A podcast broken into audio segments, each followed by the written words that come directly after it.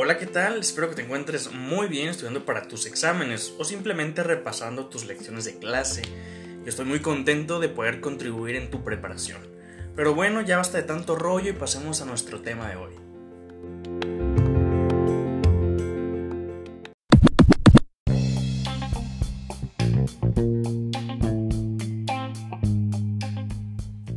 En esta ocasión nos centraremos en un pensador y más concretamente en una de sus aportaciones más importantes.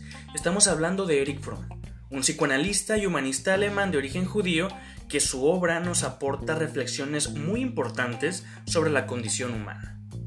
Y la pregunta del millón, tomada de su libro El tener y el ser. Si yo soy lo que tengo y pierdo lo que tengo, entonces ¿quién soy? Hmm.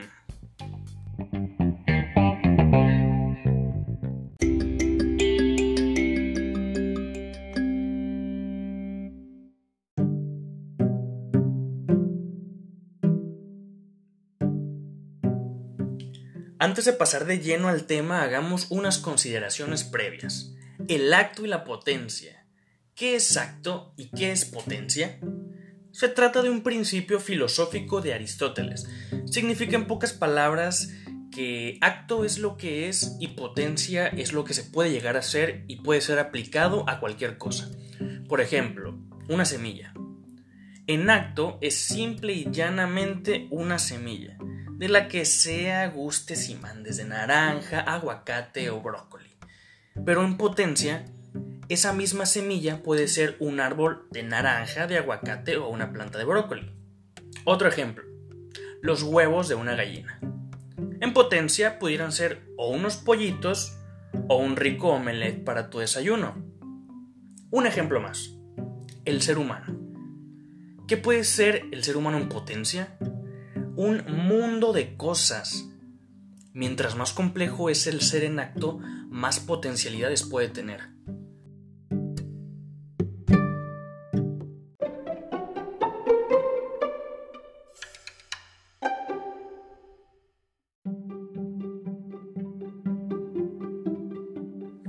Listos, ahora sí iniciemos con nuestro tema central.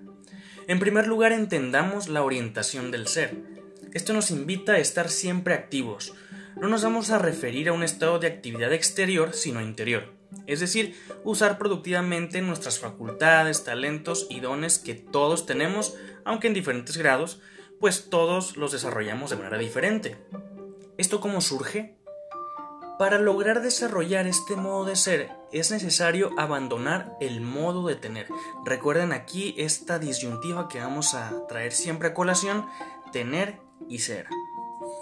En el modo del tener es donde nos aferramos a las cosas, donde queremos poseer, ser dueño de ellas, incluso de las mismas personas o sus sentimientos.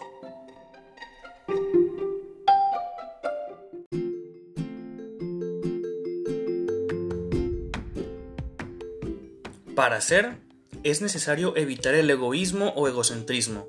Renunciar a la orientación de tener les provoca angustia, sin llegar a percibir que al dejar de apoyarse en las propiedades pueden empezar a utilizar plenamente sus fuerzas y caminar por sí mismos.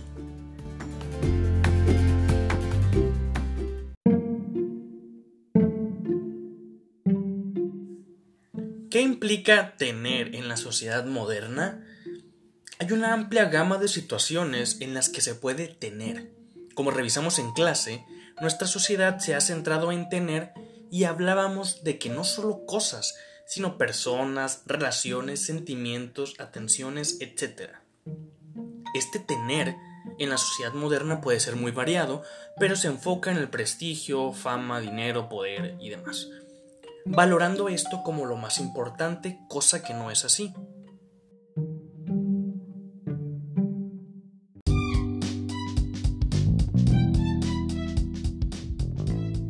Pregunta de examen. ¿From está en contra de tener cosas para alcanzar el ser? Por supuesto que no. La manera en que Fromm salva esta parte es haciendo una distinción muy padre. Él distingue la propiedad funcional y la propiedad institucional. Vamos a revisarlas brevemente.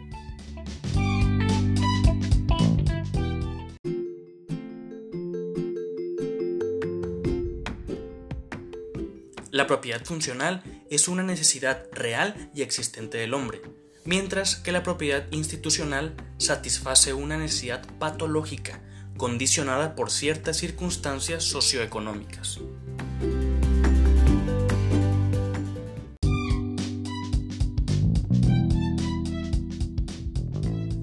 Esto es una afirmación de Fromm muy fuerte. Si nos dimos cuenta, Fromm tiene muy claro que el ser humano tiene necesidades, por ejemplo, comida, bebida, vestimenta, etc. Y estas son funcionales, o sea, cumplen una función muy específica, alimentarnos, quitarnos la sed y vestirnos. Pero cuando nos preocupamos por la propiedad institucional de las cosas, es cuando nos estamos olvidando del ser y nos vemos inmersos en una situación enferma de querer ropa, pero de tal o cual marca, café de un solo lugar o comida exclusiva, que más que satisfacer una función, busca satisfacer una exigencia condicionada por circunstancias socioeconómicas.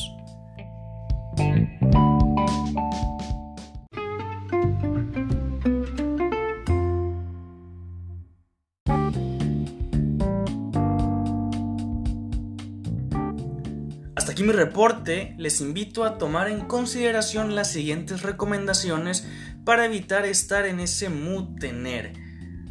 Piensen críticamente, interésense en temas filosóficos, esto ayuda a formar un criterio sólido y propio, y atrévanse a cambiar las costumbres arraigadas que se hacen de manera automática. Me despido de ustedes con la máxima pindárica, llega a ser quien eres. Saludos y hasta la próxima.